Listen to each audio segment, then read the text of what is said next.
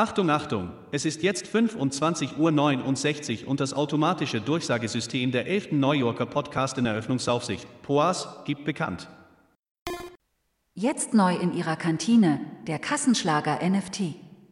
Dieser Aufguss von wertvollen, nicht-pilzigen NFT-Blättern, handproduziert im Mönchsgarten Floridsdorf, vertreibt die Kurzweiligkeit und bringt den Zehen in dir hervor. Für nur 3,50 € die Tasse. In ihren Bloomberg-Terminalen ist der oft gewünschte DLC, der Autolokator, nun freigeschaltet. Bitte beachten Sie, dass immer nur 3 Nutzer gleichzeitig die Funktion nutzen können. Servicehinweis: Als Alternative können Sie weiterhin auf analoger Art die F3-Taste mit einem Schluck Specht automatisch betätigen lassen. Schalten Sie ein, das Hitradio Spielstopp auf 420,69 FM Kurzwelle mit den besten Preisen aller Zeiten. Die Oldies der 170R, Classics der 180R und 190R und natürlich das Feinste von heute. Ende der Durchsage. Einen fröhlichen guten Morgen an alle ZuhörerInnen. Mein Name ist Knut und wir haben heute den 17.11.2021, ungefähr 9:18 Uhr am Morgen. Ist auch für uns ein Novum.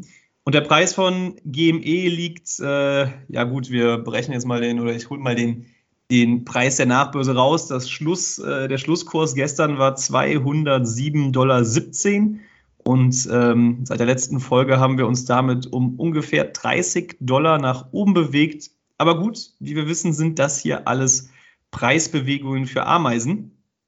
Ich bin richtig, richtig heiß auf die heutige Folge und ich kündige direkt an, und davon weiß Rocket Apes noch nichts, dass es die letzte Folge vor dem Start des NFT-Marktplatzes von GameStop ist.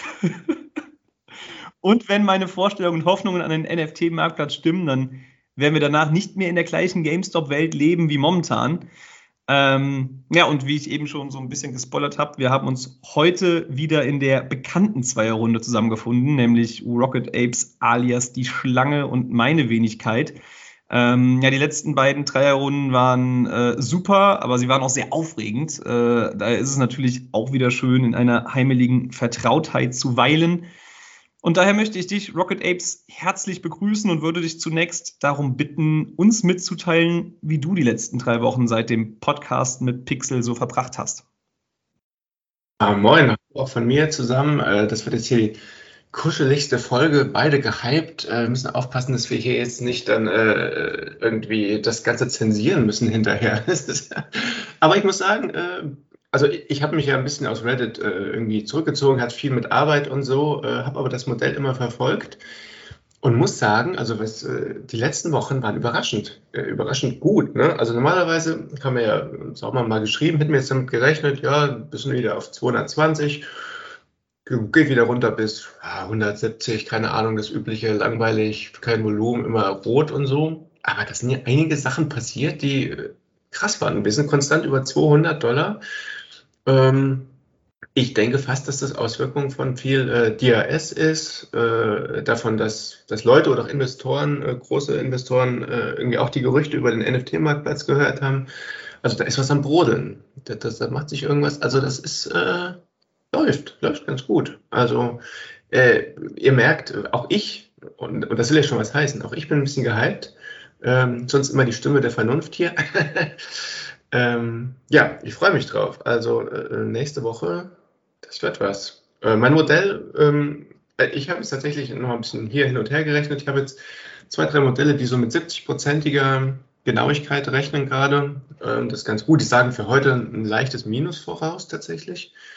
Gestern auch schon, das hat ja auch gestimmt, aber nichts Dramatisches. Also es scheint ja auch bei der 200er-Marke ungefähr 196 und so und wieder eine neue Supportlinie zu sein, oder die wir jetzt erstmal nicht gefallen sind, was ja schon im Vergleich zu 165, die wir das letzte Mal hatten, auch wieder ein enormer Sprung wäre. Also, ich weiß nicht, was ich sagen soll. Super ist das. Läuft gerade. Aber hast du für diese Woche, ich verfolge ja auch immer den Maximilian Schmerz und auch den Elliot-Wellen-Typen, auch auf Twitter. Ich weiß, du hältst gar nichts eigentlich von ihm oder sehr wenig. Aber Maximilian Schmerz hat ja die letzte Woche auch, glaube ich, auf den Punkt quasi getroffen. Ja, ich glaube, $202,50 war Maximilian Schmerz und der Kurs ist bei $202,10 oder so war das am Ende. Diese Woche bei 190 und ich bin ganz ehrlich, ich weiß, ich werde nachher wieder als Chili bezeichnet oder so, aber ich habe schon noch mal vor, also ich habe ja momentan 280 Aktien und da ich leider so die, was heißt leider, da ich die Hoffnung, Befürchtung habe, dass wir uns zeitnah wirklich dann doch irgendwann signifikanter von diesem Bereich, in dem wir uns jetzt aufhalten, entfernen werden. Ich muss die 300 voll machen, ne? Ja, ich muss die 200 voll machen, weil vorher geht es tut mir, also ich kann mir das Depot nicht anschauen, da sind nur 280 und deswegen spekuliere ich schon noch ein wenig darauf, dass wir nochmal Maximilian Schmerz diese Woche begrüßen werden bei $190 und uns dann wahrscheinlich in meinen Augen längerfristig von diesen Bereichen ab der nächsten Woche entfernen werden. Siehst du da kein Potenzial oder? Doch, ich meine, vorletzte Woche war es tatsächlich auch der Max Schmerz bei unter 200 und wir sind in die Atmosphäre kurzzeitig gestiegen. Ne? Das heißt jetzt nicht, dass es immer genauso ist, aber letzte Woche war es so und auch, das ist ja auch der Grund, warum meine Modelle jetzt eher rot vorhersagen, dass man schon Richtung Ende der Woche meistens den Maximilian dann begrüßt. Ne? Ich hoffe es. Was soll ich sagen? Ich hoffe es. Ich weiß nicht, ob ich es hoffe. Ich würde dann auf jeden Fall auch demnächst nochmal nachkaufen, ja. Ich habe selber Überlegungen wie du. Ja, weil das hängt ja auch immer damit zusammen, wie in der Woche so die Volumenentwicklung ist. Und ich glaube, wir sind jetzt momentan in der letzten Woche tatsächlich, in der wir ein sehr niedriges Volumen auch haben. Gestern hatten wir 1,2 Millionen inklusive Nachmarkt, also 1,15 oder so oder 1,18, keine Ahnung, über den kompletten Tag, was ja sehr wenig ist. Und ich habe immer die Beobachtung gemacht, wenn das Volumen sehr niedrig ist, dass wir uns ab Mittwoch meistens stark in Richtung Maximilian Schmerz entwickeln. Ja. Und deswegen, also tatsächlich jetzt für diese Woche, ich würde gerne, und ich komme leider nicht auf diese 20 Aktien, wenn wir nicht in die Richtung von den 100, da hängen ja mitunter auch ein paar Dollar dran dann irgendwann, ne? Oder ein paar Euro. Und ich will diese 20 voll haben. Ich will die 300 voll haben, deswegen, okay, wie auch immer. Sollten wir nicht so viel drüber reden, weil ansonsten, ja, wir haben so viel zu besprechen und ansonsten ist die Folge schon so viel mit diesem Vorgeplänkel voll. Es ist ja in den letzten Tagen irgendwie schon unglaublich viel auch passiert und irgendwie andererseits so gut wie nichts, was zunächst etwas merkwürdig klingt. Also was nicht passiert ist, GameStop hat weiterhin keine offizielle Neuigkeit rausgebracht und wir warten weiterhin auf den NFT-Marktplatz, auf die große Ankündigung. Was allerdings passiert ist, es verdichten sich ja immer mehr die Hinweise darauf, dass nächste Woche wirklich etwas passieren könnte. Also es irgendwie Action gibt, es fallen sehr viele Sachen zusammen. Dem wollen wir heute in der Folge auf den Grund gehen. Und dem gestern rausgebrachten neuen Report und den Price Targets von der von mir sehr geschätzten Gruppe GMEdd. Ich hatte bei dir immer so ein bisschen rausgehört, dass du da nicht ganz so überzeugt bist oder du wolltest die Erwartungen ein bisschen schmälern, weil man nicht zu sehr gehypt werden sollte. Aber das hatte ich so immer bei ein oder zwei Kommentaren rausgehört. Also mir ist schon klar, dass das keine unabhängige Finanzgruppe à la, JP Morgan oder Goldman Sachs oder was auch immer ist, die irgendwas analysieren oder bewerten. Andererseits sind das ja auch genau die Jungs und Mädels, bei denen ich irgendwie nicht glaube, dass sie das wirklich raffen, was da gerade irgendwie passiert. Das ist vielleicht sehr überheblich, eine gewisse Hybris. Aber bei denen hier habe ich schon das Gefühl, dass sie sehr viel mehr in der Materie drinstecken und die Zusammenhänge fassen, als es bei den traditionellen Finanzanalysten der Fall ist. Aber da werden wir später drüber sprechen, denke ich. Vielleicht kannst du, Schlange, erstmal so ein wenig den Einstieg darlegen, warum die nächste Woche, warum es da eventuell abgehen könnte. Oder was da so alles passiert. Was erwartest du da? Wir haben schon mal intern gesammelt, es gibt diverse Gründe, warum nächste Woche interessant werden könnte. Ich kann ja mal die technischen sagen, ne? Also mein Modell. Und du kannst eher inhaltlich vielleicht mal reden. Also ich sehe, es gibt verschiedene Punkte, bei denen immer Bewegungen stattfinden. Ne? Das sind einmal Settlement Dates, sogenannte, wo bestimmte Optionen abgeschlossen werden müssen. Die sind nächste Woche 26. und 29.11., also Freitag und Montag, also nee, das ist ja Feiertag, doch Freitag, deswegen vielleicht schon Mittwoch und Montag. Dann haben wir das berühmte T plus 21, was jetzt nicht so oft gefeuert hat, aber zum Beispiel im August, das war so ein T plus 21 Tag. Der ist am 22. am Montag, ne? Dann haben wir die berühmten Rollover, wo also die Futures, die Zukünfte, eventuell in die nächste Runde weiter verschoben werden, ne, dann Richtung Januar. Die werden im November fällig, beziehungsweise Anfang Dezember. Aber die Bewegung fand eben oft in der Vergangenheit schon vorher statt. Da könnte man ab Ende nächster Woche mit rechnen. Und gewisse vierteljährliche Optionen, die werden in zwei verschiedenen Punkten fällig. Das ist das, was der Lenixus, wie auch immer er ausgesprochen wird, gepostet hat, der irgendwie diese Zyklen dann irgendwie damit erklärt. Ne? Das sind irgendwelche Quartalsoptionen. Ich habe es ehrlich gesagt inhaltlich nicht so genau verstanden, aber ich habe es hier in meinem Modell drin und sehe, dass die auch nächste Woche alle fällig werden. Also das hatte ich, glaube ich, bisher auch noch nicht so, dass innerhalb von einer Woche eben diese ganzen vier Ereignisse auf einmal kommen. Und das ist aber so ein technischer Grund, wo ich sage, okay, das könnte interessant werden. Und wenn da jetzt noch inhaltliche Gründe dazu kommen, eben zum Beispiel der NFT-Marktplatz, ja dann aber Heidewitzka, ne? Also Gherkinit hatte zum Beispiel in seinen Analysen oder was er da so voraussieht auch gesagt, oder so klang es zumindest, dass wir uns, also das hat er tatsächlich auch schon vor anderthalb Monaten meines Erachtens gesagt, also das ist schon ein bisschen länger her. Er meinte, ab dem 22. November gehen wir quasi in eine Phase, in die eine länger anhaltende Aufwärtsbewegung initiieren sollte, analog zu dem, was vor einem Jahr passiert ist. Siehst du das als realistisch an? Weil da habe ich mich immer gefragt, naja gut, das einfach quasi zu analogisieren, ist vielleicht nicht so sinnvoll, weil damals erstens der Aktienpreis viel geringer war, plus im November ja Ryan Cohen eingestiegen ist und das sicherlich bei manchen Leuten das Erstinvest dann auch markiert hat, also unseres leider nicht, aber diejenigen, die sich damit dann schon befasst haben. So etwas Analoges gibt es ja jetzt dieses Mal nicht, dass sich das komplett 1:1 so abspielen sollte. Siehst du denn da auch grundlegend die Möglichkeit, dass wir dann, also rein aus technischer Sicht, sage ich jetzt mal, dass wir uns jetzt in eine, sage ich mal, bis Mitte Februar, Anfang Februar längere Aufwärtsbewegung, dass wir da übergehen könnten? Ja, aus technischer Sicht ist das rein möglich, wenn man jetzt hier wilde Linien sich überlegt. Wir sind aus diesem Dreieck, diesem Mutter aller Dreiecke nach oben ausgebrochen und auch stabilisiert nach oben ausgebrochen. Sind jetzt hier in einer riesigen Bullenfahne sogenannten, ne, Konsolidierung bei 200. Das wäre jetzt technisch gesehen dann der Sprungturm für weiter nach oben.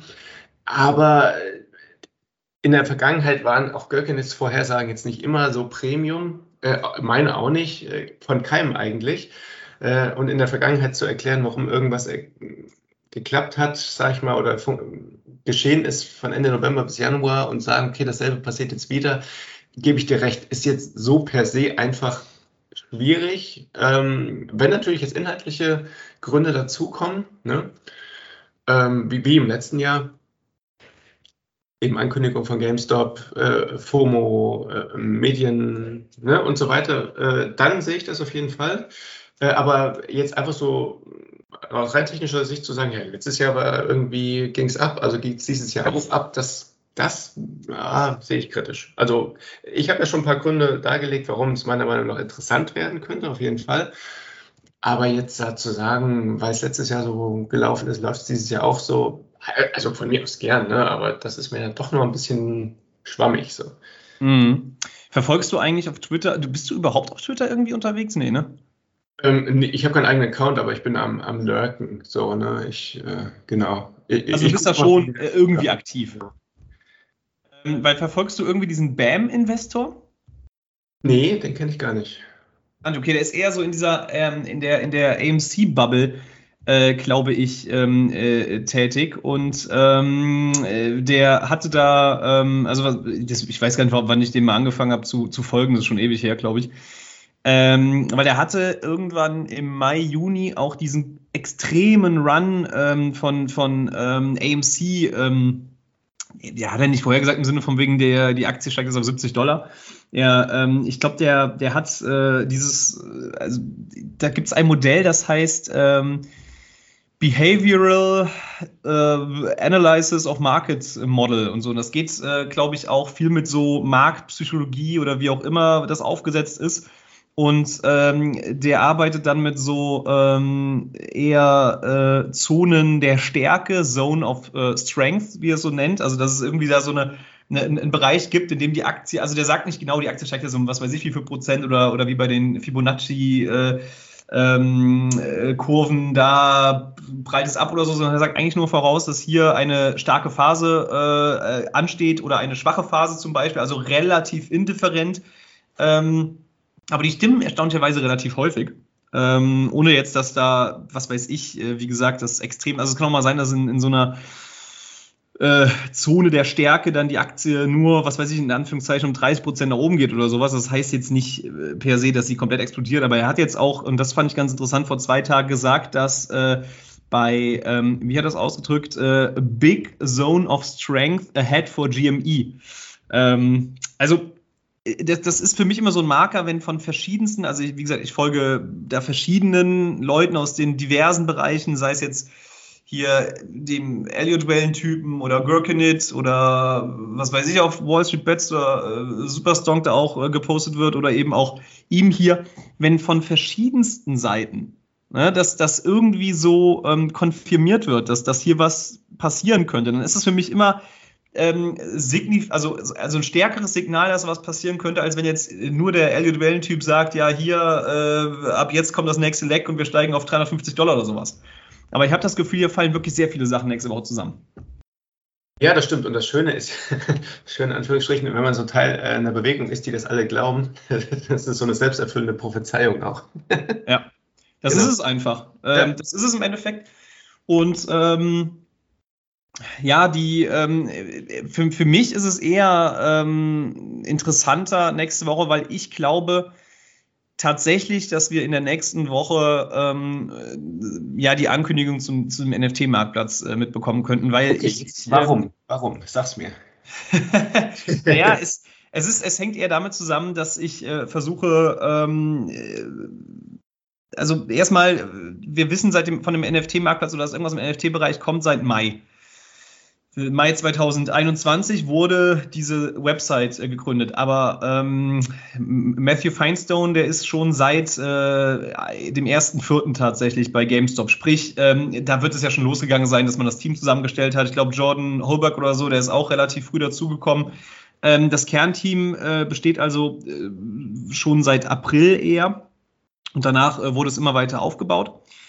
Durch diese, was GMEdd tatsächlich ja auch investigativ rausgebracht, ist ja diese Verbindung zwischen Matthew Feinstone und Ryan Cohen, die schon 4 oder 5 Jahre zurückreicht über, glaube ich, über die Ehefrau von Ryan Cohen, weil die irgendwie mit der Frau von Matthew Feinstone irgendwie befreundet ist oder war. Ich glaube, so war das irgendwie. Also es war wirklich eine sehr spannende quasi Investigativreportage, die rausgebracht haben. Sprich, die kennen sich schon lange. Und die werden wahrscheinlich auch schon länger über diese Gedanken oder diese Richtung, in die sich GameStop bewegt, auch schon sehr viel früher gesprochen haben. Weil vermutlich das, also in die Richtung, in die sich GameStop jetzt bewegt, auch schon Teil der Idee von Ryan Cohen war, als er sich in GameStop eingekauft hat. Ansonsten macht das in meinen Augen alles relativ wenig Sinn. Ich denke nicht, dass er sich in GameStop eingekauft hat, weil es für ihn eine valide Möglichkeit war, dass George Sherman weiter den Laden quasi in den Dreck zieht also dass er immer weiter Geld mit verliert. Das ist, glaube ich, nicht sonderlich realistisch. Sprich, das ist schon relativ lange, denke ich, im Hintergrund am Gären, das Ganze. Und was würde man, wenn man, sag ich mal, seit längerer Zeit auf irgendwas hinarbeitet und ein neues Produkt rausbringen will, was wäre dafür der ideale Zeitpunkt? Und der ideale Zeitpunkt ist, und das wissen, glaube ich, alle, in der Vorweihnachtszeit. Und in Amerika nochmal, glaube ich, besonders in die Zeit vor dem Black Friday.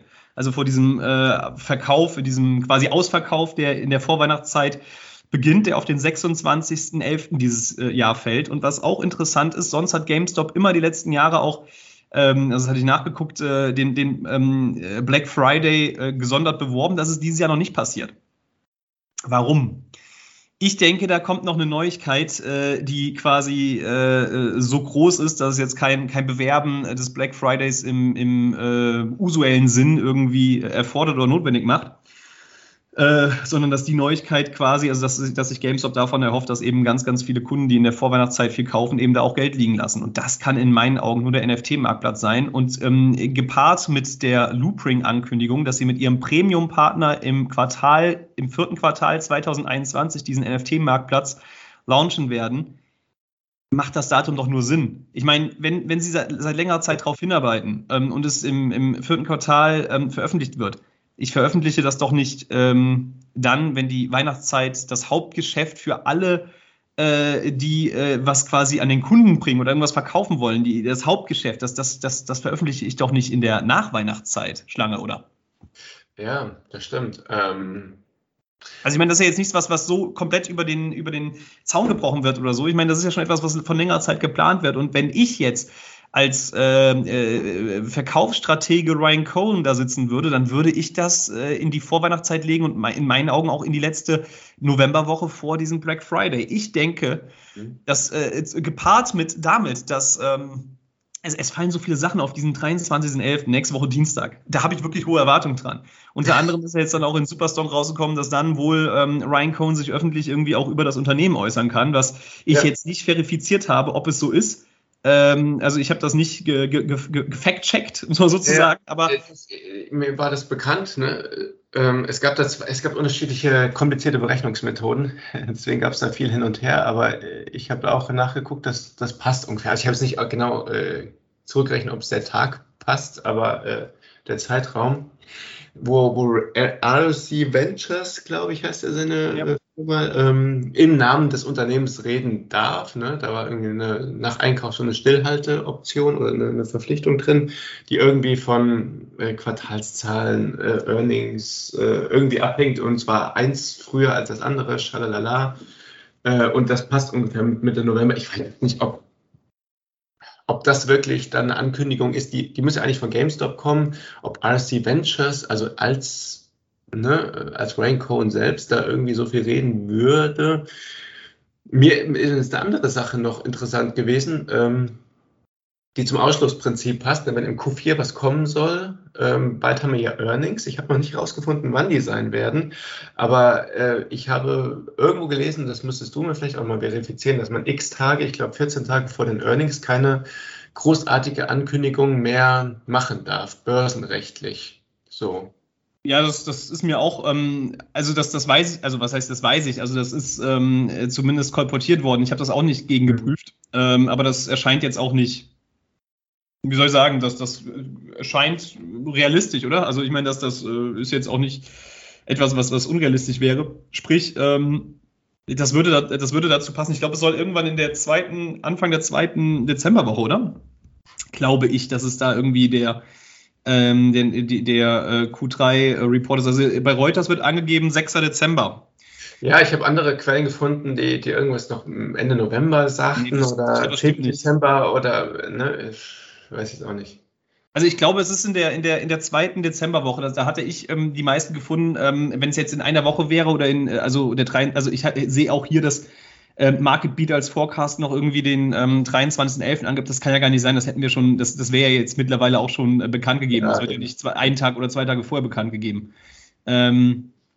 Nasdaq sagt 14. Dezember, also ich glaube, es ist irgendwann in der zweiten Dezemberwoche, meines Wissens, also so wie ich das ungefähr abgespeichert habe, und das würde dann dazu passen, dass man 2 Wochen vorher dann da irgendwie keine größeren News rausbringen kann oder darf. Würde auch in diese Woche dann passen. Also der 23.11. ist in meinen Augen ein sehr, sehr heißes Datum. Und ich bin ja weiterhin der Meinung, dass wir uns aus diesem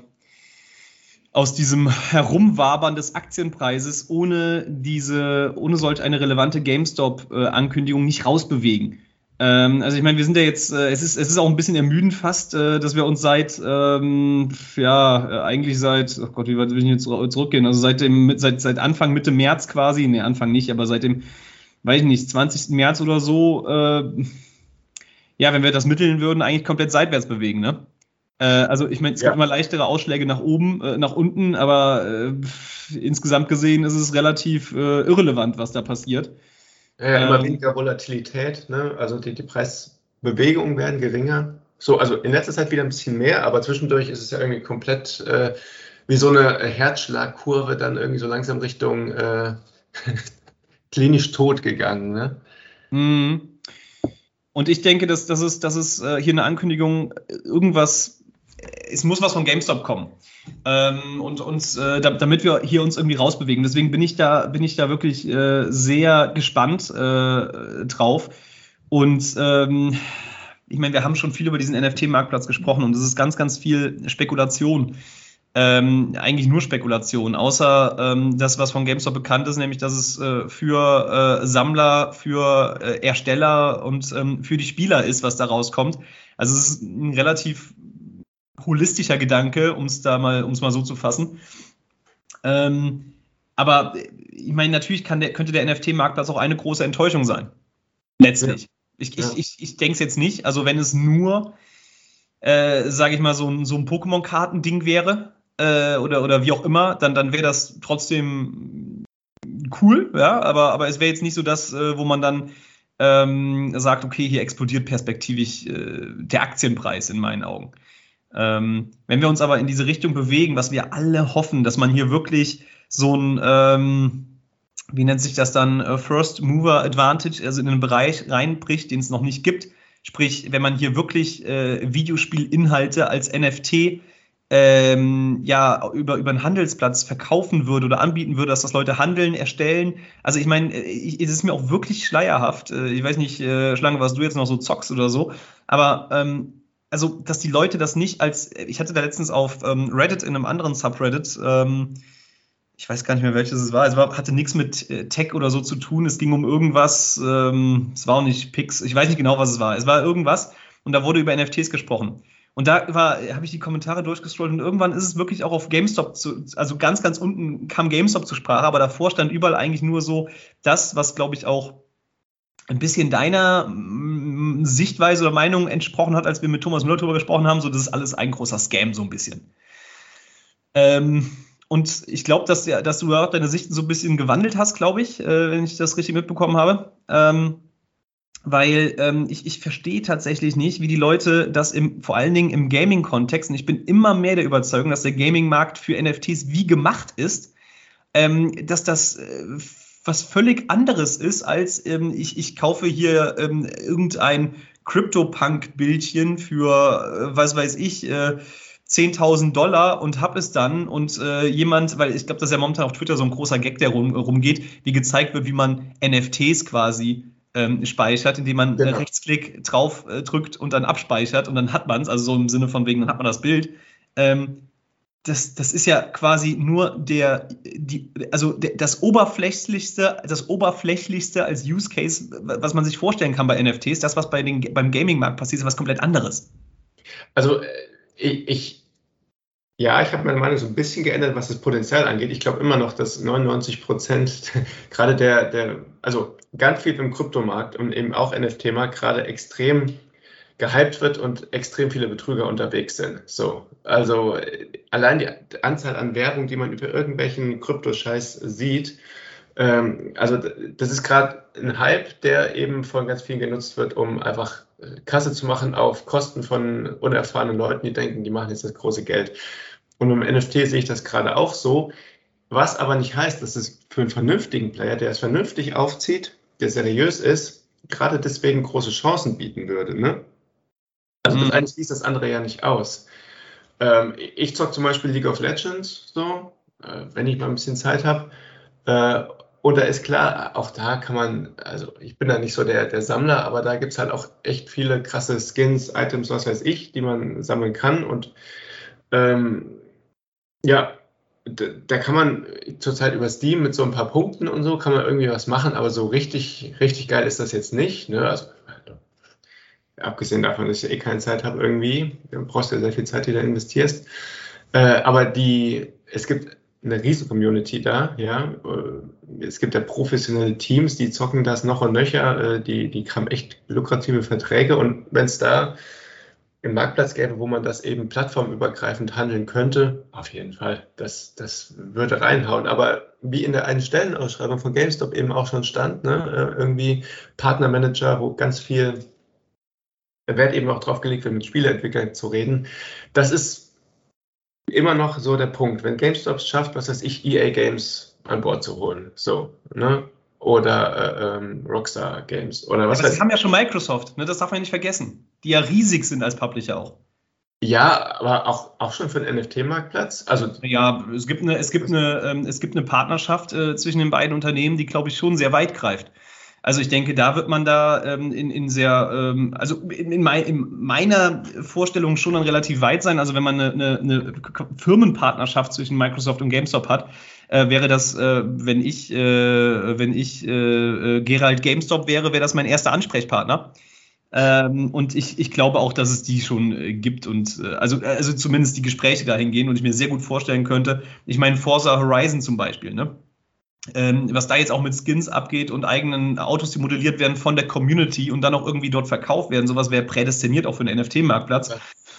Und was für mich das große Gegenargument ist, was im Raum steht und was, wenn man drüber nachdenkt, aber komplett, also Quatsch ist, was man dann immer dort liest, ist, wer sollte daran Interesse haben, welcher Publisher sollte daran Interesse haben, weil sie verdienen damit ja kein Geld. Und das ist so total absurd, weil die besten Beispiele, also ich glaube, was als erstes passieren würde, wäre, dass GameStop einen NFT-Marktplatz rausbringt, der quasi so Indie-Games bündelt. Also Sandbox-Indie-Games, wie zum Beispiel Minecraft oder sowas wie Axie Infinity. Also ich meine, Axie Infinity ist jetzt raus, weil die haben ja schon ihr eigenes Ökosystem und so. Aber solche Spiele, die in diese Richtung gehen. Und dort ist ja das Prinzip dann, dass die Spieler auch Inhalte erstellen und diese Inhalte dann über einen NFT-Marktplatz gehandelt werden könnten. Und der Clou an der Sache ist ja, dass, wenn das in diesem Ökosystem integriert ist, über die Smart Contracts, die Publisher dahinter immer Geld daran mitverdienen und GameStop auch, wenn jemand etwas dort erstellt und zum Verkauf anbietet. Es ist im Endeffekt eine Win-Win-Win-Situation, weil der Publisher diesen Content nicht erstellen muss. Also das, was jetzt irgendwie auch bei Counter-Strike oder was auch immer, wenn wir jetzt in diesen Spielen denken, von Seiten des Publishers erstellt wird, würde ja hier aus der Community kommen und als NFT verkauft werden, aber der Publisher würde daran mitverdienen. Sprich, es ist doch aus rein kapitalistischer Sicht komplett genial, das als Publisher mitzumachen. Naja, außer du machst selbst den NFT-Marktplatz. Ne? Also das denke ich ja, dass große Spieleentwickler vielleicht auch sich mit dem Gedanken tragen, den NFT-Marktplatz zu machen. Dann verdienst du nämlich als Publisher und als Betreiber vom NFT-Marktplatz. Gut, aber da muss man jetzt sagen, hat ja, und das ist ja der Punkt, was dann so in den Bereich First Mover Advantage gehen würde, GameStop nun mal die Partnerschaft mit Loopring. Also ich meine, da haben sich die Anzeichen ja so verdichtet, dass davon gehe ich jetzt einfach aus. Und Loopring ist ja, wenn ich das mit meinen laienhaften Kenntnissen mitbekomme, was die Entwicklung von diesem Layer-2-Scaling mit den ZK-Rollups angeht, führend, was dort die Technologie angeht, hatte da letztens im Subreddit Loopring.org auch einen Beitrag von Vitali Buterin oder wie der heißt, der Entwickler, der Erfinder quasi von Ethereum gelesen, der eben da auch Loopring gelobt hat.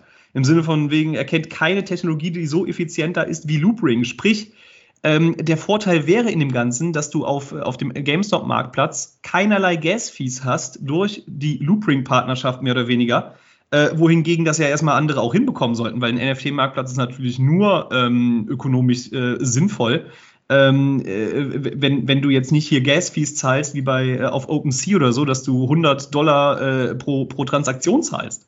Genau, also das sind ja für diese Mikrotransaktionen, ist das dieses L2, dieses Layer-2-Scaling, genau. Ne? Aber was Thomas Müller eben da gesagt in unserem Podcast, hört ihn euch gerne an. Da haben wir ja einen, jetzt muss ich gerade mal ein bisschen Werbung machen hier, einen Experten dabei gehabt, der sich viel damit beschäftigt und eben aus erster Hand irgendwie sogar Sachen. Also es ist, ich weiß, als Hörer für diesen Podcast ist es eine ganz neue Idee, überhaupt jemanden zu haben, der richtig Ahnung hat, wenn ihr uns mal nicht sagt. Aber wir hatten da jemanden, der richtig Ahnung hatte. Genau. Und der sagte ja auch, gerade diese Gas-Fees, ne, die Transaktionskosten beim Ethereum-Protokoll, auf dem Loopring aufbaut, da gibt es eben sozusagen neuen Standard L2, der eben diese Gas-Fees gering oder sogar ganz verschwinden lässt. Und das brauchst du ja für diese Mikrotransaktion. Ne? Wenn du irgendeinen Skin verkaufst für $5, dann hast du natürlich keine $20 Transaktionskosten. So, also ist ja Quatsch. Deswegen, das ist wahrscheinlich die eine Voraussetzung, auf die man warten muss, ehe man wirklich das Ganze launcht. Und das zweite ist vielleicht tatsächlich, wenn man sich gerade in Verhandlungen befindet mit Rockstar Games, EA Games, was weiß ich, ne, einem großen Spielehersteller, dann willst du das vielleicht noch abwarten, ehe du das Ganze publizierst. Ne? Also das macht ja dann viel mehr Sinn, wenn du direkt mit einem großen Player reingehst. Deswegen ist könnte irgendwie sagen, okay, das verzögert sich noch ein bisschen, weil sie es erst richtig machen wollen. Ne? Deswegen weiß ich nicht, ob jetzt das Ganze schon sozusagen total fertig ist, bereit und man nur noch auf den richtigen Moment wartet oder ob es tatsächlich, ne, halbes Jahr Entwicklung ist nicht viel, ob man tatsächlich noch abwartet, bis da irgendwie Partnerschaften da sind, das ganze neue Protokoll vernünftig ist und so weiter. Das ist noch so eine Sache, wo ich dachte, naja, vielleicht wird es eben doch noch nächstes Jahr. So. Ja, wir können es nicht komplett ausschließen. Das wäre natürlich absurd. Ich meine, das 4. Quartal von GameStop geht bis zum 31.01. Ja, es könnte auch im nächsten Jahr kommen. Also ich meine, sicherlich ist die Möglichkeit da. Aber wenn ich jetzt da in irgendeiner Führungsposition wäre, hätte ich alles dahin forciert, das in das Vorweihnachtsgeschäft zu legen, weil ansonsten hast du dann ein Produkt, was im Januar, Ende Januar rauskommt oder so und was erstmal, sage ich mal, ein Dreivierteljahr oder 10, 11 Monate eben nicht, sage ich mal, direkt bis zum Maximum vielleicht benutzt wird, ist jetzt nur so eine These, weil ich meine, das Weihnachtsgeschäft ist eigentlich das ist das Geschäft, in dem am meisten Umsatz gemacht wird in allen Bereichen. Sprich, da müsste jemand eigentlich komplett dahinter sein, das auch dafür fertig zu bekommen. Und ich weiß, was du meinst, dass ein halbes Jahr nicht viel Zeit ist. Ich denke aber einfach, dass da schon vorher auch, das ist nicht erst ein halbes Jahr alt. Ich denke sogar, dass das Invest von Ryan Cohen in GameStop signifikant damit zusammenhing, dass er vorher mit Matthew Feinstone darüber auch schon gesprochen hat und über die Möglichkeiten. Und ich hatte auch gelesen, dass Loopring so ein Hidden Champion einfach immer war, dass sie einfach komplett scheiße waren, was Marketing anging. Dass er wahrscheinlich da mit ihm drüber gesprochen hat. Irgendwann hat er ihm vermutlich gesagt, hey, pass mal auf, wir können solche Objekte perspektivisch, wir sind da gerade am entwickeln. Ich meine, dieses neue Protokoll, das hatten sie ja damals noch nicht rausgebracht, aber es war ja in der Entwicklung schon seit längerer Zeit. Wir werden perspektivisch es schaffen, NFTs ohne Gas-Fees quasi verarbeiten zu können. Und dann wird wahrscheinlich werden sich so mehrere Puzzleteile da zusammengesetzt haben, weswegen er davon ausging, das ist eine unglaubliche Chance, weil klar, das, was du sagst, warum sollen andere nicht einfach ihren NFT-Marktplatz selbst machen? Naja, weil eben die Gas-Fees das große Problem sind. Das ist zu vergleichen mit, ich denke, die Analogie zum E-Commerce, als Versandkosten komplett entfallen sind und da war Amazon die erste Firma, die das gemacht hat und die hat sich komplett durchgesetzt. Das ist, denke ich, eine ganz gute Analogie. Und so wird es in meinen Augen auch mit GameStop sein. Weil wenn du jetzt hier irgendwo ein Objekt kaufen kannst, bei OpenSea mit Versandkosten von $50 bis $100 oder du kriegst es irgendwo anders umsonst, dann kaufe ich es da, wo es umsonst ist.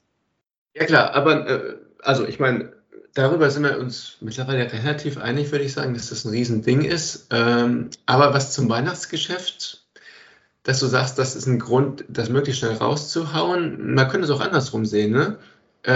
Weil wenn du ein neues Produkt rausbringst, dann rechnest du immer damit, dass irgendwas schief geht. Ne? Du hast immer eine Beta-Phase, wo Sachen irgendwie nicht ganz so laufen und so. Und wenn du das Weihnachtsgeschäft verkackst, ne? Das wichtigste Geschäft des Jahres, du bringst irgendwas raus, was noch Bugs hat, wo Leute frustriert sind und so, dann kannst du halt so ein neues Produkt auch richtig in den Sand setzen, wenn du das in der heißesten Phase des Jahres machst, wo Leute sich auch drauf verlassen, irgendwie, dass ihre Weihnachtsgeschenke, was weiß ich, ankommen und, ne? Von daher, das wäre vielleicht auch ein Argument eher dagegen, dass man es erst in der Phase ausprobiert, wo es noch nicht so extrem drauf ankommt. Weißt du, ich meine? Na gut, im Endeffekt, wir wissen es nicht. Wir wissen es nicht. Ich denke, nächste Woche ist eine relativ hohe Wahrscheinlichkeit, wenn es nächste Woche nicht passieren würde. Dann wäre es ja, wenn man der Schlussfolgerung, dass das 2 Wochen, also dass 2 Wochen vor den Earnings, vor den Quartalszahlen sowas Großes nicht rausgebracht werden könnte, dann würde es im Endeffekt bedeuten, dass es wahrscheinlich in der Nachweihnachtszeit rauskommt. Ja. Was, dann wäre es so. Wäre natürlich nach meiner initialen Ankündigung auch so, dass wir dann jetzt ungefähr 6 Wochen lang keinen Podcast mehr haben würden. Aber gut. Weißt du, man muss gamblen. Ich habe immer eine relativ hohe Risikobereitschaft. Und nur alle, die bisher gesagt haben, nächste Woche geht's richtig ab oder an dem Datum geht's richtig ab, also waren bisher alle falsch. Also oder 99%. Ne? Allein deswegen rein statistisch würde ich sagen, an dem Datum, wo man es ankündigt, dann da wird's garantiert nicht. Der Pessimist ist hier. Es ist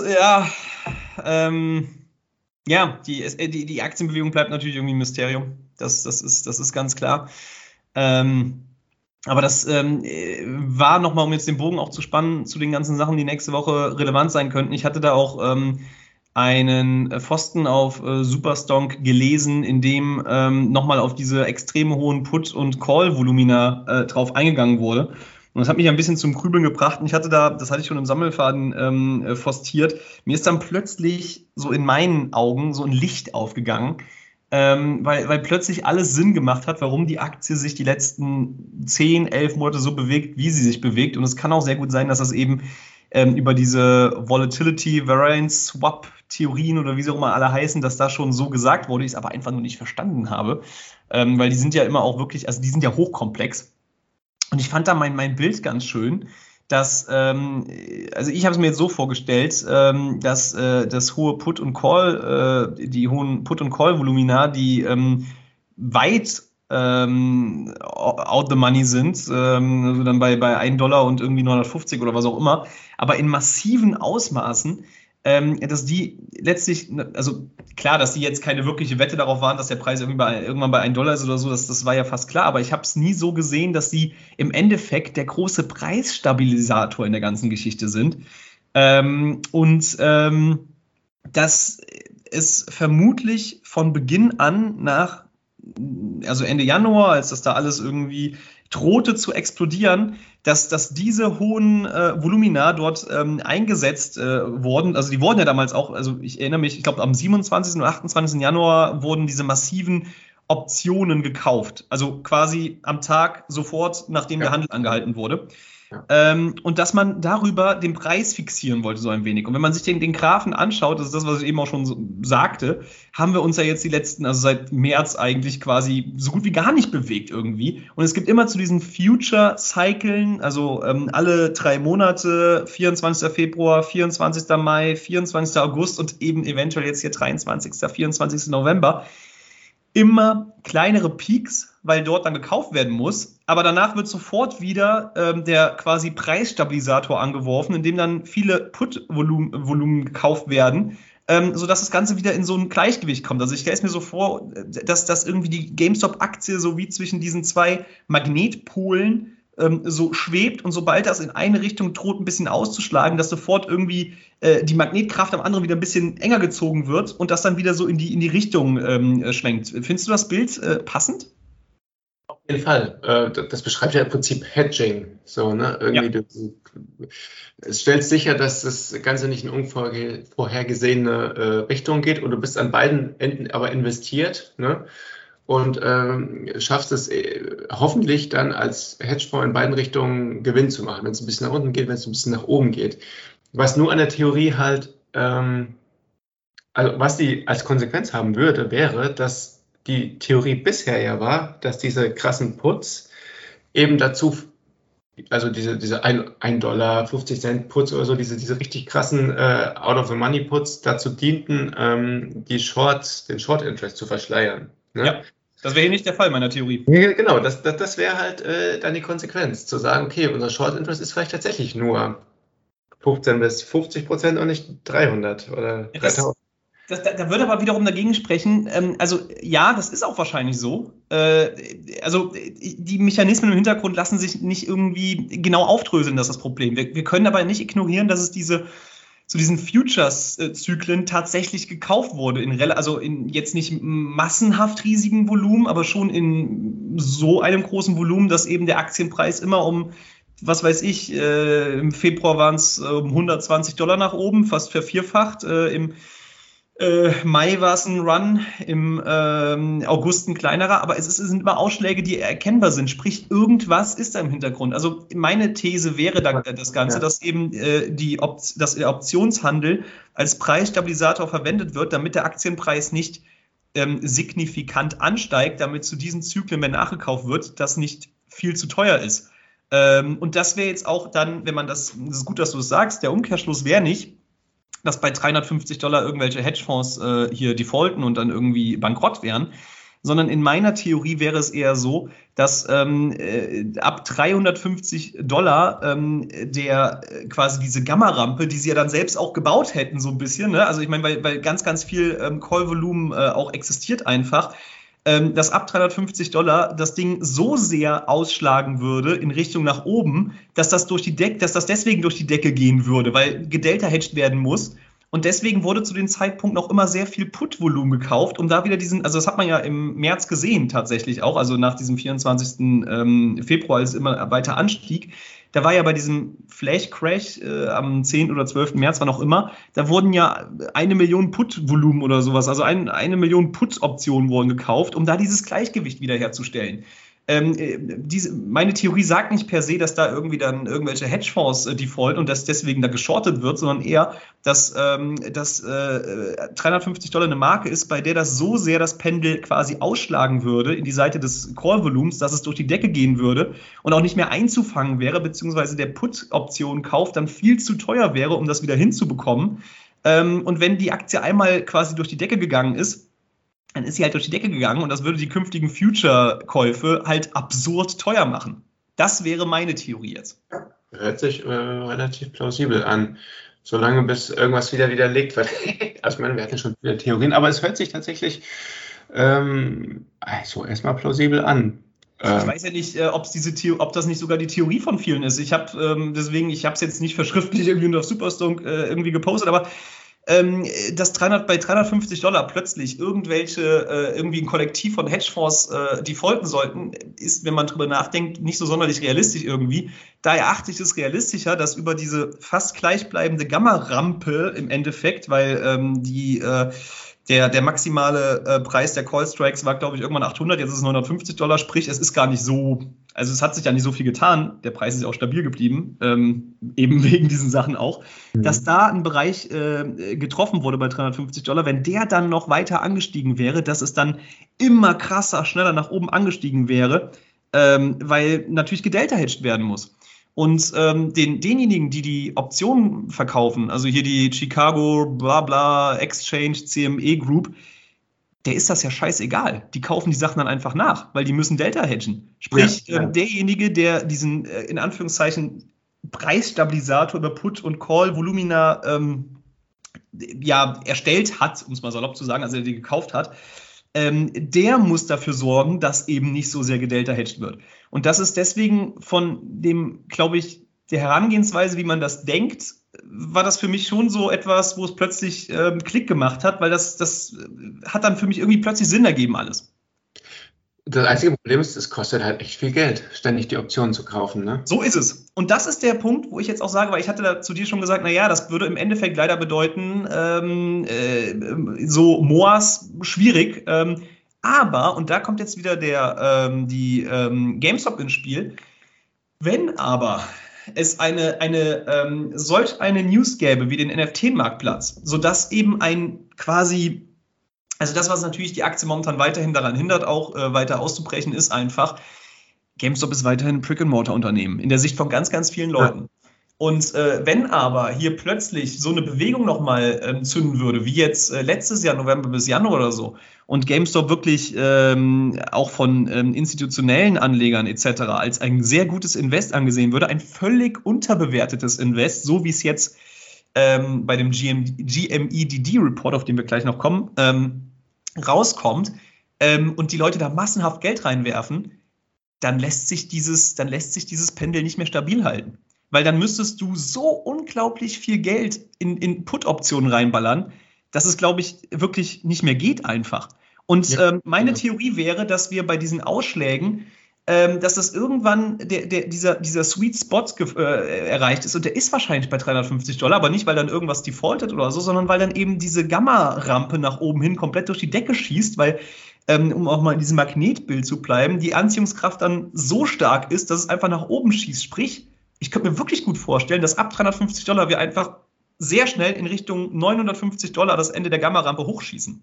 Ja, also das hast du auch an den beiden Tagen gesehen, also an dem Tag vom Flash-Crash und auch an dem Tag, wo es dann das zweite Mal irgendwann im Mai Richtung 350 ging. Das ging dann wirklich konstant mit 2% pro Stunde, konstant immer nach oben. Ne? Genau. Also einen Tag lang so. Das ist genau diese, was ich erwarten würde mit so einer Anziehungskraft. Also so hörte sich das an oder so fühlte sich das an dann. Ja. Ja. Und deswegen, vielleicht ergibt meine Theorie doch irgendwie Sinn. Ich hoffe, ja. Also ich finde sie immer sinnvoller, je mehr ich drüber spreche, aber das ist bei vielen Sachen bei mir so. Willkommen. Aber es würde viele Sachen erklären, weil ich hatte es dann damals auch gesehen, plötzlich ging es immer weiter nach oben und das sind dann nicht, glaube ich, das macht auch nicht so viel Sinn, wenn man drüber nachdenkt, dass das dann Shorts sind, die gecovert werden oder sowas, oder dass das eben rein diese Future-Käufe sind, sondern das ist einfach das Delta-Hedgen. Und dann irgendwann ist der Punkt erreicht, an dem es dann wirklich parabolisch wird, weil es immer, was da am Ende steht, dieser beiden Optionsketten, ist enorm. Das ist wie wenn du quasi zwei Sonnen gegenübergestellt hast von der Anziehungskraft und in der Mitte bewegt sich die kleine GME-Aktie und solange das irgendwie so im Gleichgewicht ist, okay, aber wenn das irgendwie in die Nähe der einen Sonne ist, dann reißt es das irgendwann komplett nach oben und deswegen wäre meine Theorie jetzt auch, wenn dieser NFT-Marktplatz gelauncht wird, also entweder reißen wir ganz schnell in Richtung $350 und wir sind sehr volatil direkt in Richtung $900, $1.000, $1.200, wahrscheinlich innerhalb von 1, 2, 3 Tagen oder sowas, nee, eher ein Tag tatsächlich.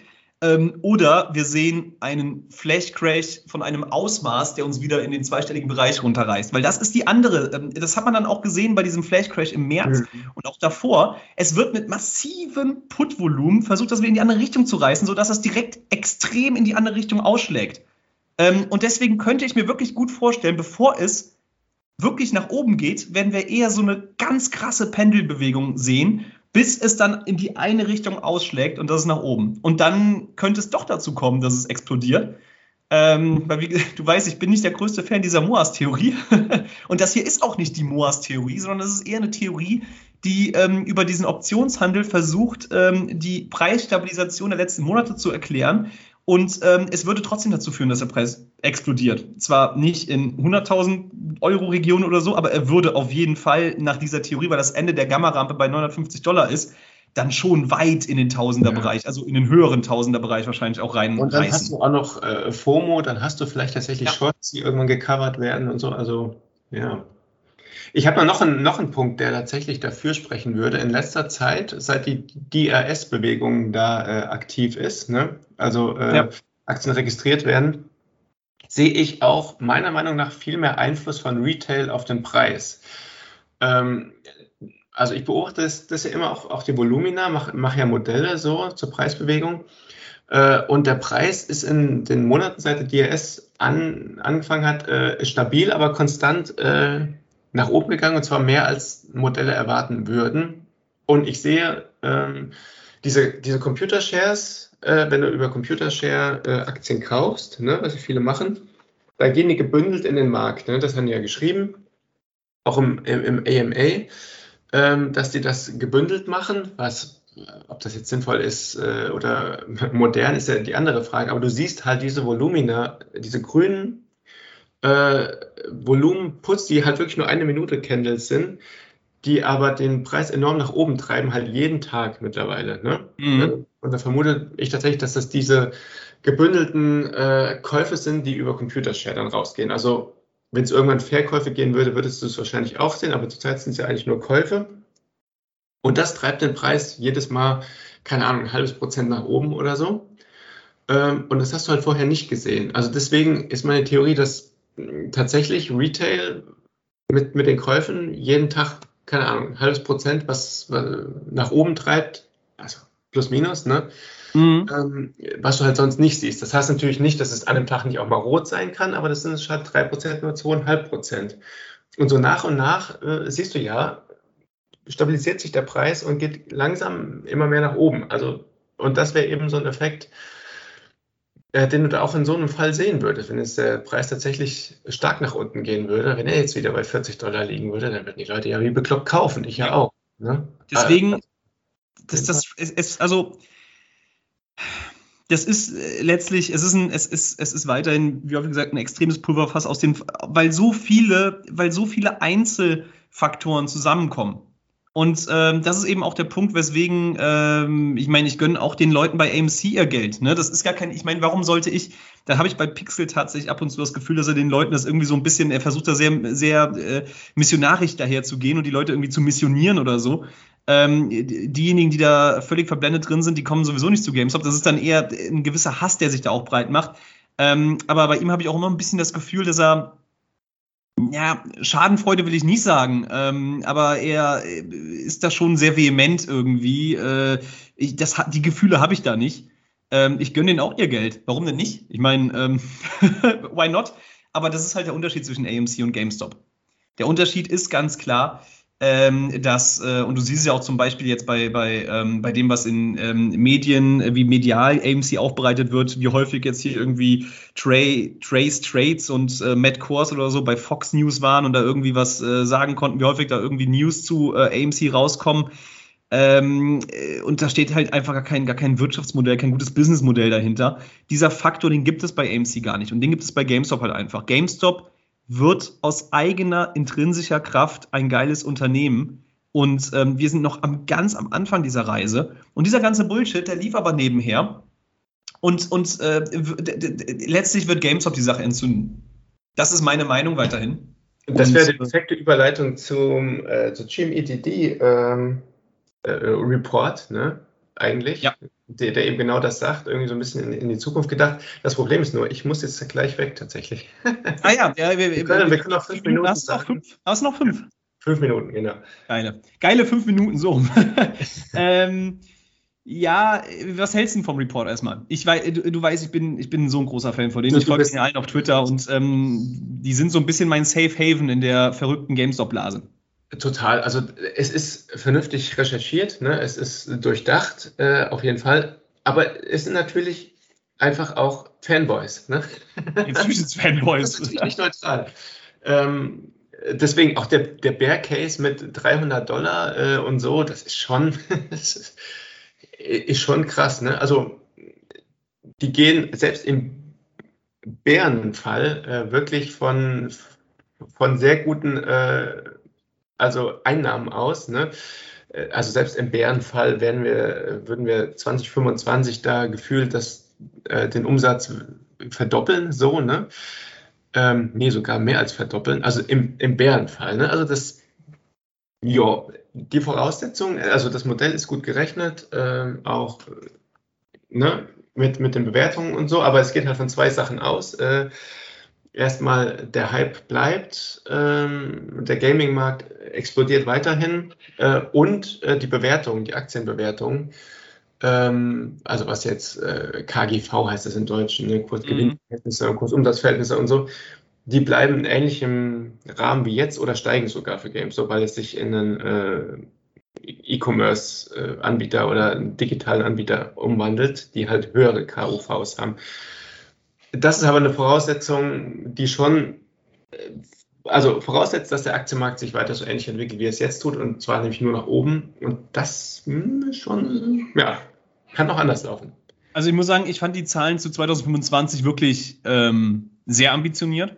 Also ich habe mich im Endeffekt tatsächlich nur mit dem Bullcase auseinandergesetzt, weil, also ich habe auch die Zahlen zum Bearcase und Basecase gesehen und habe aber jetzt nur 2023 da gesehen im Bärenfall und dachte mir so, also da fand ich die Zahlen nicht so, also sie haben auch immer dazu geschrieben, wie sie dazu kommen, ne? Also dass sie trotzdem von einer stabilen Transformation auch im Bärenfall ausgehen. Also die haben den Bärenfall jetzt nicht daran gekoppelt, dass das Unternehmen scheitert. Also dann ist das Unternehmen natürlich irgendwann $10 wert oder 5 oder 2 oder so. Sie haben ja schon geschrieben, wir gehen davon aus, dass GameStop eine marktübliche Transformation leisten wird und haben dann auch zum Beispiel, glaube ich, auf OpenSea und so ein bisschen verwiesen im Subtext, dass das, glaube ich, im Base Case daran sich orientiert. Und ich hatte da eben auch heute Morgen noch nachgeschaut, weil mich das interessiert hat. Ich wusste gar nicht, dass OpenSea so extrem viel Umsatz macht. Ich dachte immer, dass, also die OpenSea hat, glaube ich, in einem Monat irgendwie mehrere $100 Millionen Umsatz gemacht. Hattest du das auf dem Schirm? Das finde ich wirklich unglaublich. Das ist so krass, ja. Also mit wirklich nur banalsten quasi ja JPEG-NFTs, wenn ich sie mal so nennen soll, also halt als Kunsthandelsplattform, machen sie mehrere $100 Millionen, ich glaube irgendwie 1 Milliarde Umsatz im Jahr oder sowas. Und ich glaube, im Bear Case wurde irgendwie mit $250 Millionen Umsatz oder so auf dem NFT-Marktplatz gerechnet, was dann wirklich, wenn man das so mit solchen Plattformen vergleicht, die eben extrem hohe Gas-Fees verwenden, wirklich schon sehr niedrig klingt. Also, aber ja, ich fand die Zahlen wirklich für 2023 sehr gut. Da bin ich ganz ehrlich, weil das klingt für mich wirklich realistisch irgendwie auch. Ich meine, GameStop wird dieses Jahr wahrscheinlich einen Umsatz haben, Jahresumsatz, der vermutlich knapp unter dem von 2019 liegen wird. Oder vielleicht sogar, je nachdem wie das Jahresendgeschäft ist, vielleicht sogar von 2019. Ne? Und da war der, glaube ich, bei 6 Milliarden ungefähr. Also das ist so meine grobe Vermutung. Es wird besser als 2020, entweder so wie 2019 oder ein bisschen schlechter. Und dann sind wir bei 6 Milliarden ungefähr. Und wenn die so ein geiles Produkt im NFT-Marktplatz rausbringen, plus die E-Commerce-Plattform, also ich meine, die sind ja auf allen Fronten am Kämpfen. Und das ist das, was GameStop auch im Vergleich zu anderen E-Commerce-Unternehmen oder Tech-Unternehmen ja dann schon wieder auch einmalig macht. Das hast du ja, also Amazon geht ja immer mehr in den Brick-and-Mortar-Bereich jetzt rein mit so physischen Stores. GameStop hat das alles schon. Wenn du das alles zusammenrechnest, erscheint es mir absolut nicht unrealistisch, dass du im Jahr 2023 einen Jahresumsatz von 10 Milliarden hast. Also klar, es ist der Bullcase, aber es ist jetzt nicht unrealistisch. Und dass du bei so einem starken Wachstum innerhalb von 2 Jahren dann auch mit einer sehr viel höheren Price-to-Sales-Ratio, je nachdem wie deine Net-Sales sind etc., PP und Percentage-Gewinn, ich kenne mich da nicht so aus, ich bin da ganz ehrlich. Vergleiche das dann immer mit anderen Unternehmen. Die Zahlen sind ja zu erfassen im Internet. Wenn man das damit vergleicht, ist es natürlich auch absolut nicht unrealistisch, dass GameStop da mit so einem Faktor 8 bis 10 irgendwie bewertet wird. Sprich, $1.000 pro Aktie ist in 2 Jahren, glaube ich, wirklich nicht unrealistisch aus eigener Kraft. Ja. Und wenn du dann eben das mit dieser Theorie von eben verbindest, die eine andere ist als die Moores-Theorie, aber trotzdem eine Theorie ist, die in eine sehr starke Volatilität nach oben geht, dann werden wir, glaube ich, sehr viel zeitnah uns in einem 4-stelligen Aktienbereich befinden, als wir jetzt noch vermuten. Dein Wort in Ryan Cohens Ohr. Ja, das werde ich ihm sagen. Jetzt noch kurz zum Ende. Ich finde diesen Gedanken, dieses Bild mit diesen Magneten immer geiler. Und ich habe ja heute, hier ist ja Buß- und Betttag in Sachsen. Ich bin aber gar nicht mehr im Bett. Und ich bin am Überlegen, da vielleicht doch so einen kleinen Pfosten auf Superstonk abzusetzen. Wir brauchen noch einen fancy Titel für diese Theorie, die ich jetzt hier irgendwie, die ich gerne ausbreiten würde. Also das mit diesen schönen, weißt du, so dieses Bild des Magneten oder des Pendels, das finde ich sehr gut. Schlange, hast du da vielleicht einen knackigen Titel, wie man das irgendwie so, oder wie können wir das, weißt du, es gibt diese geile Future-Theorie, die klingt gut, von Gherkinit. Kriegen wir da irgendwas noch hin? Boah, da bin ich echt schlecht drin. Das müsste irgendwie ein geiles Wortspiel sein oder sowas, da bin ich im Englischen... Ja, ich weiß, ich hatte irgendwie, dass man in diesem Magnetbild so ein bisschen bleibt. Na, das könnten wir auch sehr gut eigentlich gleich schon für den Titel der Podcasten-Folge verwenden. Ja.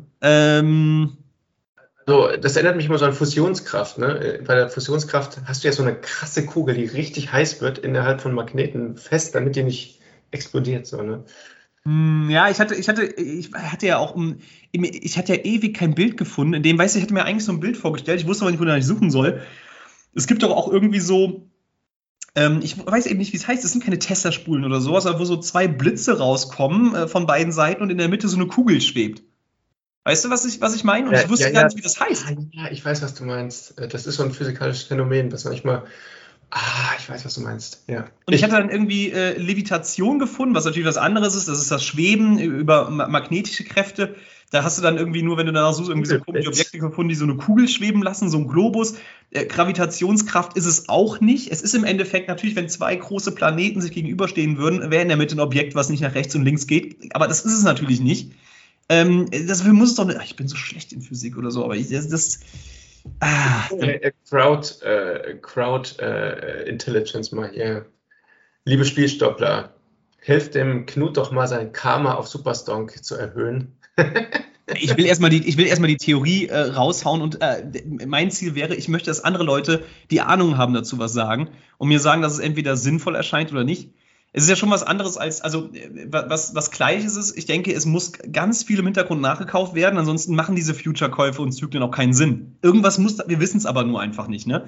Wahrscheinlich ist wirklich ein so und so hoher prozentualer Anteil ab irgendwie von dem Short Interest irgendwie in diese Future-Käufe über Kontrakte festgehalten worden, dass man in den und den Zeiträumen immer was nachliefert und über diese Preisstabilisation wird versucht, das auf einem Level zu halten. Das würde aber nicht dazu führen, dass irgendwann alle Shorts defaulten, sondern es würde einfach nur einen Umkehrschluss bedeuten, wenn wir irgendwann bei einem Aktienpreis von $1.500 oder so wären und diese Future-Käufe sind gesettelt und heißen, im November 2023 müssen nochmal 10 Millionen Anteile geliefert werden, dann würde es dazu führen, dass es nicht geliefert werden kann, weil es einfach zu teuer ist. Ne? Also es würde jetzt nicht zu einer... Das wäre geil. Also so in die Richtung stelle ich mir das dann eher vor.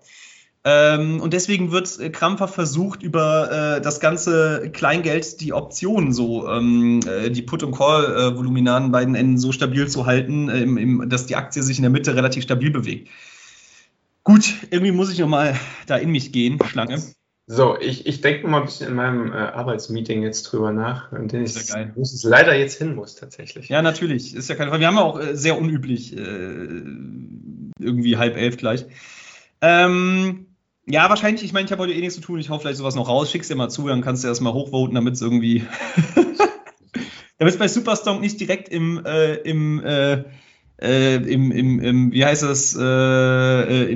Limbus oder so versinkt. Gut. Hat Spaß gemacht.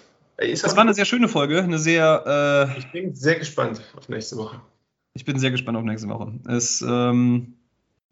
gibt es auch nichts zu sagen. Ich hoffe, wir haben vor Januar noch eine Podcast-Folge. Ich hoffe auch. Ja, Schlange, vielen Dank an der Stelle und ich wünsche dir einen schönen Arbeitstag. Dankeschön. Dir auch. Bis dann. Ciao. Macht's gut. Tschüss.